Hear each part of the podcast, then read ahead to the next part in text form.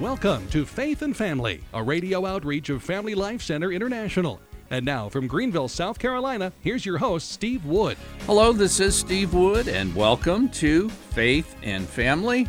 Today we are on step 10 of our series 10 Ways to Avoid a Divorce.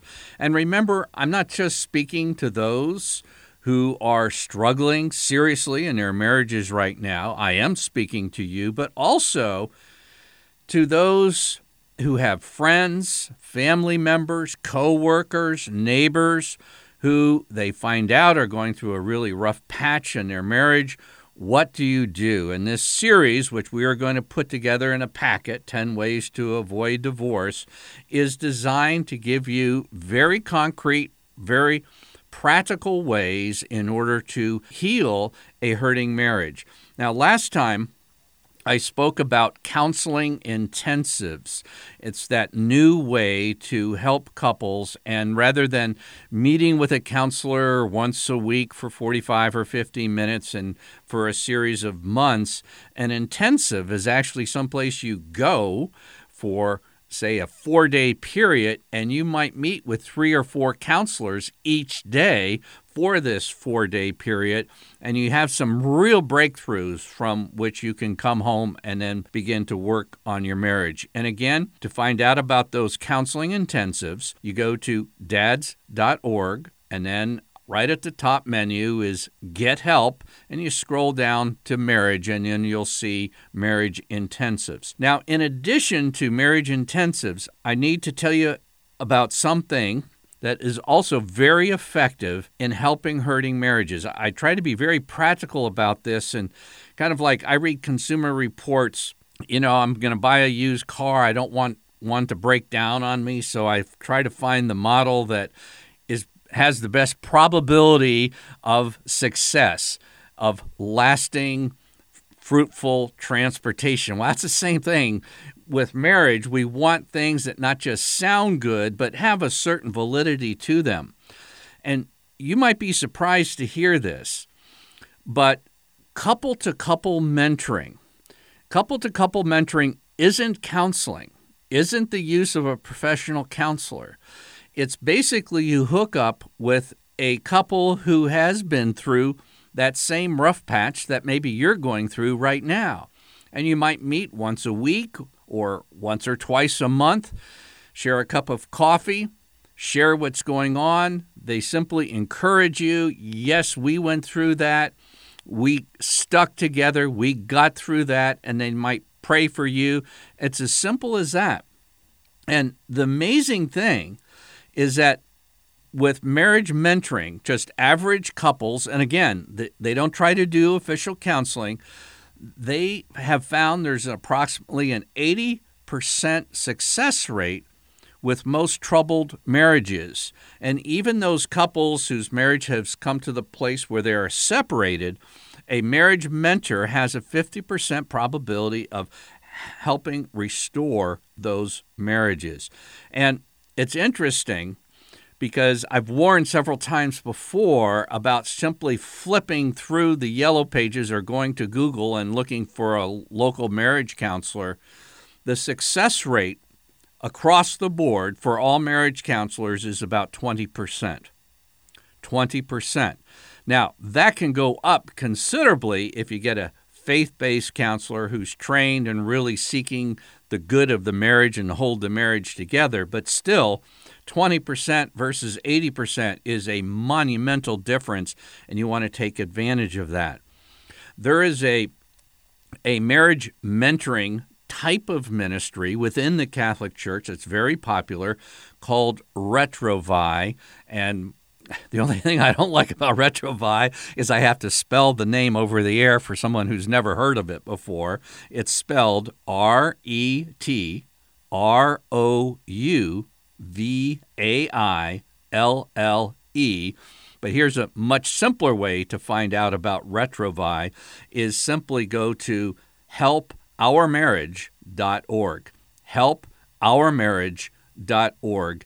And Retrouvaille is one of those mentoring ministries that helps renew and restore hurting marriages, even those marriages that are on the brink of divorce. And about the last count I've seen, about 60,000 couples have attended Retrouvaille weekends, and about four out of five marriages that were at risk have been saved. So, couple to couple mentoring is a good, good strategy along with those counseling intensives. Now we get to number 10, and we're, we're talking about ways to avoid divorce. And obviously, ways to avoid divorce include lowering stress. Negative stress in marriage will lead to a healthier and happier marriage. And this number 10 step in avoiding divorce and reducing stress in marriage is curtailing crippling debt. If you look at the various surveys of marriages, that finances are the number one problem for married couples. And I'm going to read you just a sentence from the National Survey of Marital Strengths. This is a survey done in 2000.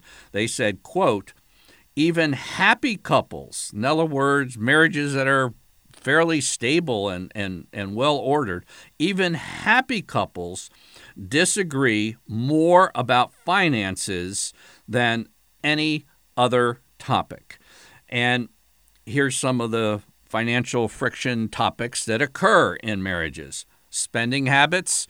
You know, somebody's more of a spender, somebody's more of a, a saver. There's trouble saving money and conflicts about that, and then particularly major debts, and we'll hit those. But I want to bring something forward from one of our earlier sessions in this series, 10 Ways to Avoid Divorce. We did an entire episode, number 220, which dealt with communication.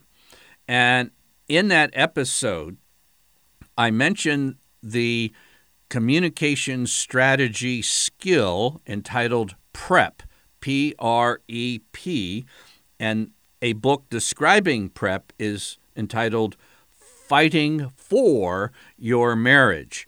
And it was basically a speaker listener technique, but one that's been developed and researched and tested in university studies. And there's over two dozen university studies validating the usefulness of PREP in reducing marital stress. Now, let's put a couple things together. If PREP is one of the most effective communication techniques to strengthen marriages, reduce stress in marriages, and if finances are a stress point, well, wouldn't you want to bring then PREP forward into those types of stressful situations that finances are causing? And that's exactly what I would recommend.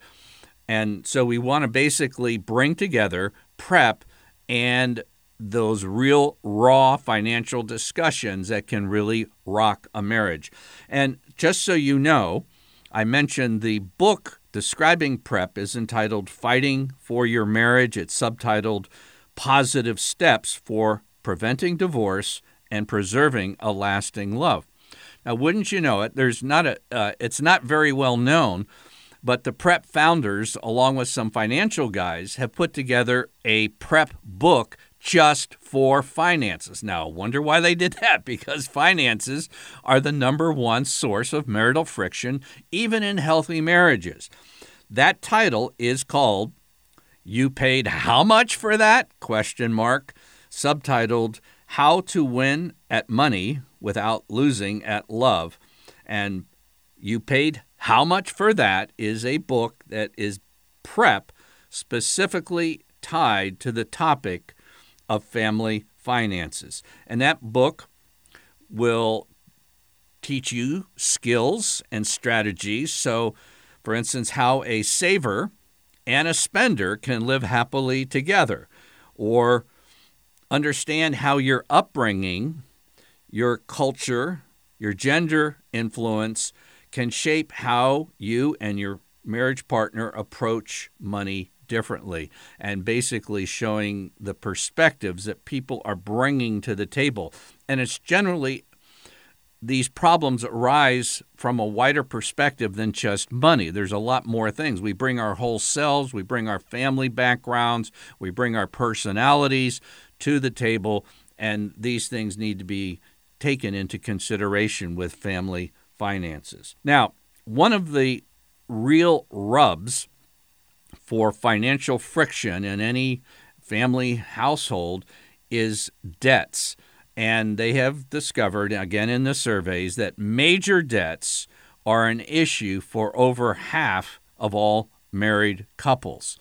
Now, and in fact, this study was done a few years back, and even since then, it was definitely true back about a dozen years ago. But today, debt is a worldwide way of life and not just for individuals and families, but for nations and corporations. It is universal. Now, a decade ago, the U.S. entered the debt fueled nationwide financial crisis that impacted negatively uh, banks, the stock market, manufacturers, the housing market. Thousands of families suffered severe losses Many retirees lost the bulk of their life savings. It was a huge financial catastrophe.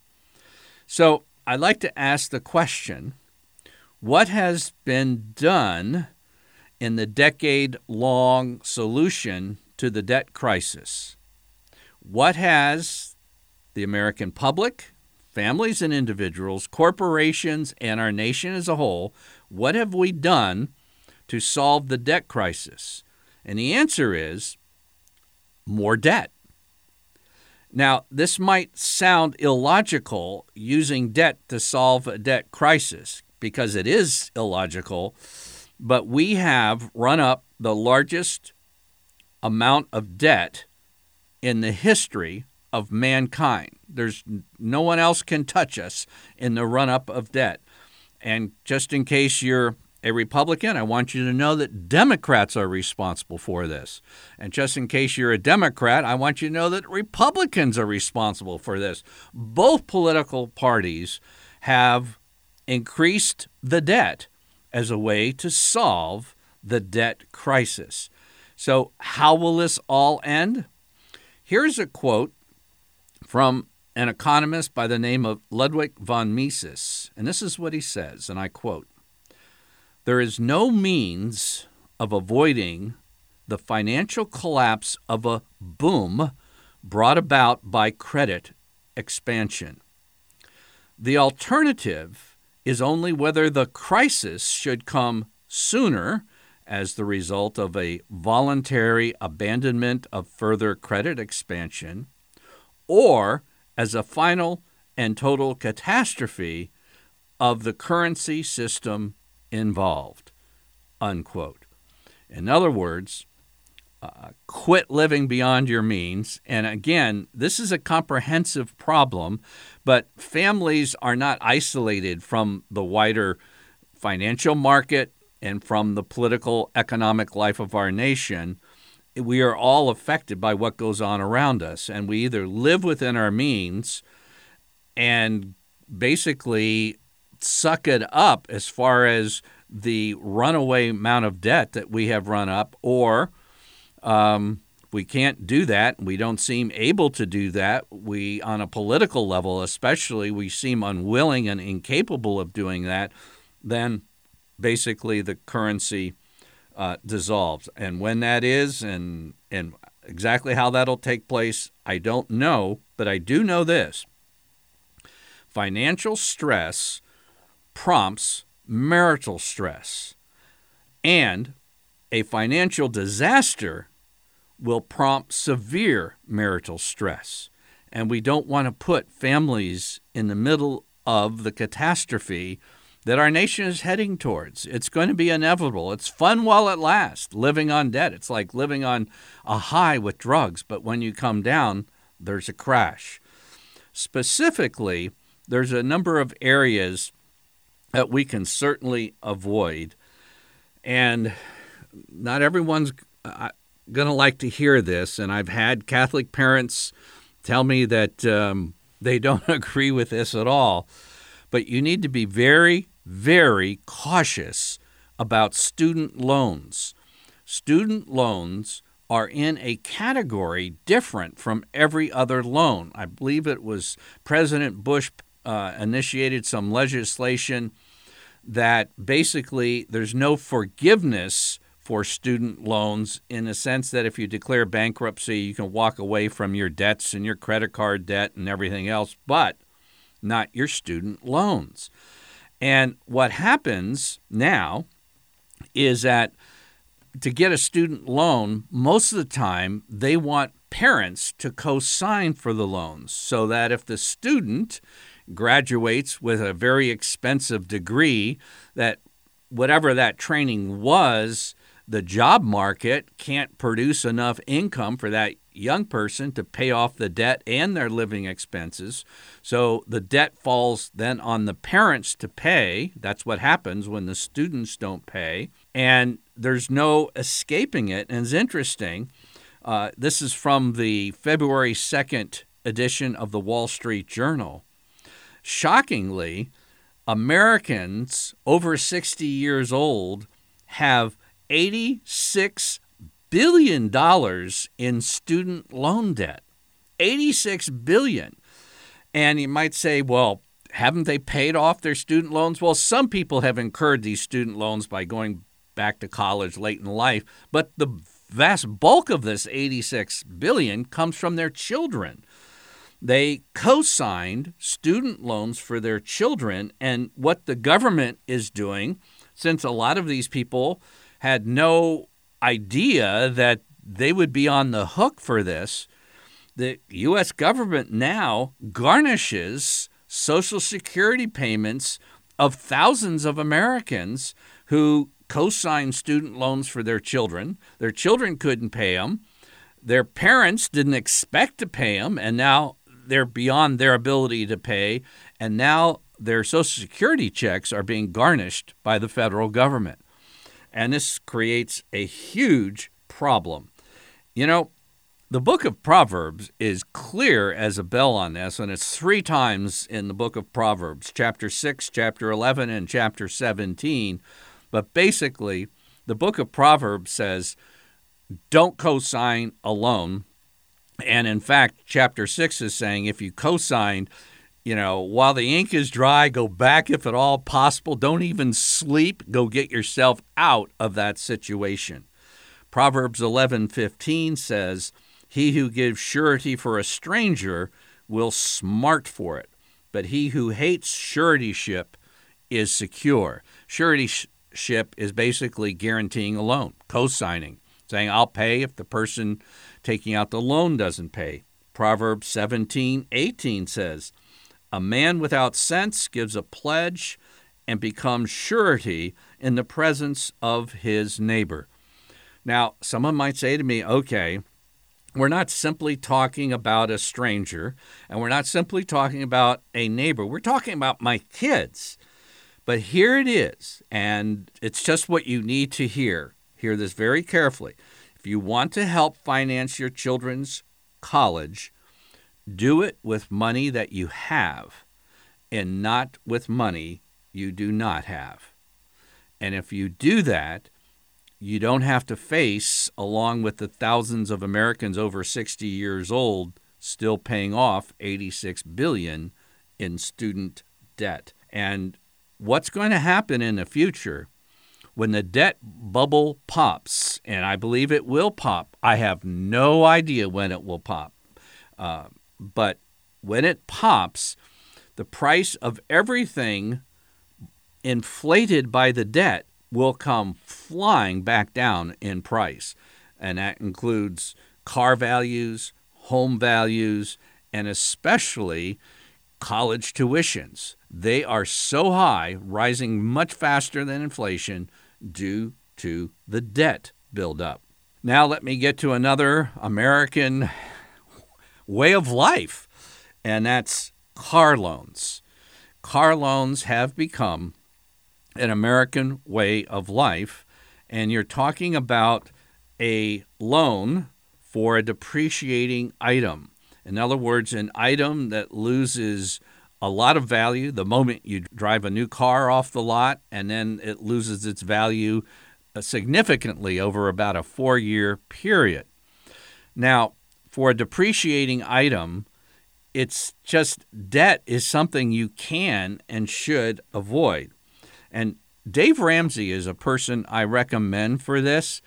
And basically, to reduce debt stress, you're reducing financial stress, and as a result, you're ultimately reducing marital stress.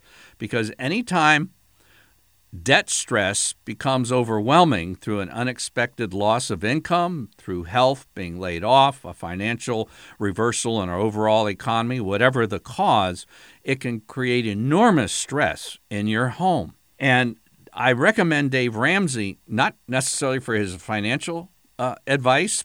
I mean, it's good, but, you know, Financial advice is almost a dime a dozen. What Dave Ramsey has discovered is a way to motivate people as a financial coach to actually do these things, to actually reduce their debt loads. Now, he uses an example of the average car payment in the United States today is $475. Okay. Now, he has a plan to start buying a, a, cheap car, real cheap car, just to get going. Then you engage in a savings program to eventually get a, a better car. But he says, what if you took that $475 a month, which has become a way of life for people, and put that in a good mutual fund? He says, with a 12% rate of return. It's a little lower, perhaps, um, in today's world, but let's say in 10 years, that $475 instead of a car payment, instead of an investment, would turn into $100,000. In 20 years, you would have $470,000. And in 30 years, you would be worth $1.6 million by simply avoiding the $475 a month car payment. You would be a millionaire. So, um, there's your motivation if you want it or not. But uh, student loans have skyrocketed since the financial crisis of 2008. And also, uh, car loans have skyrocketed. And it's like there's no tomorrow. And tomorrow sometimes does come. And now I want to get to the ultimate rub because personally, I believe whenever the debt bubble bursts, and it will burst, I have no doubt about that whatsoever. It's just that I have no idea when. And a lot of people think they can predict that, and I just don't know how a person could. But in any case, the final clue, big clue for families reducing financial stress is living beneath your means. And specifically, I'm going to talk about perhaps a more modest housing. And I know people don't want to hear this, but in January of 2008, I published a newsletter on family finances. And as far as I know, uh, we were this was the dads.org newsletter, which by the way, you can go to dads.org and get for free. Uh, we were the only Catholic organization I know of, at least in the English speaking world, that warned of what's coming. And this is what I said I encourage you, fathers, but moms are included, to take steps, even radical ones, to protect the financial welfare of your family. Debt is always an albatross, but during a recession, Debt can completely ruin a family's finances. Whenever the debt bomb explodes, so many families will be affected that any available assistance will be minimal. I'm sticking my neck out by sending you this warning letter. You'll probably not read too many Catholic periodicals warning about this financial mess until it's way too late to do anything. My advice is not to wait until everyone agrees it's time to do something. Take action now. For some of you folks, this will mean taking major steps, like selling your home and moving to a more affordable one. Sound radical? Just remember that it's infinitely less painful to move into a smaller home than to lose your home to the mortgage company. Whatever the economic future holds, you'll never regret living beneath your means, saving, and maintaining a low debt profile. There is a way to prevent the boom and bust cycles and debt driven depressions, yet our national and state governments, our corporate leaders, and the vast majority of American families have chosen the option of plunging headlong into debt instead of economic freedom. Consequences will inevitably follow.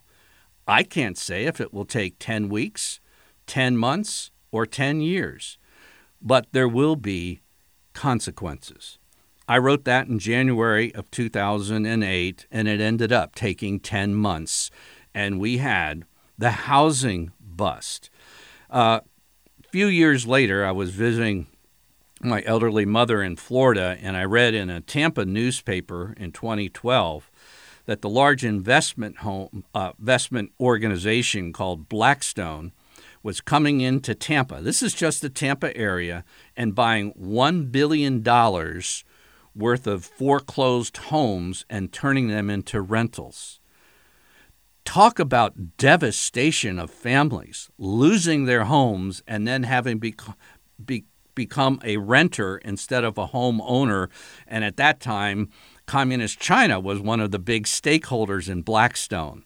So, Communist China is having a part of causing Americans to become renters who formerly owned those same homes in the Tampa area. One Tampa realtor said it's a land grab like anything we've ever seen. Simply do this curtail crippling debt, reduce marital discourse, and strengthen your family finances. I'm Steve Wood, your host. You've been listening to episode 223 of Faith and Family. Faith and Family is a radio outreach of Family Life Center International. Visit us online at dads.org to order copies of Faith and Family broadcasts and to learn more about Catholic family life.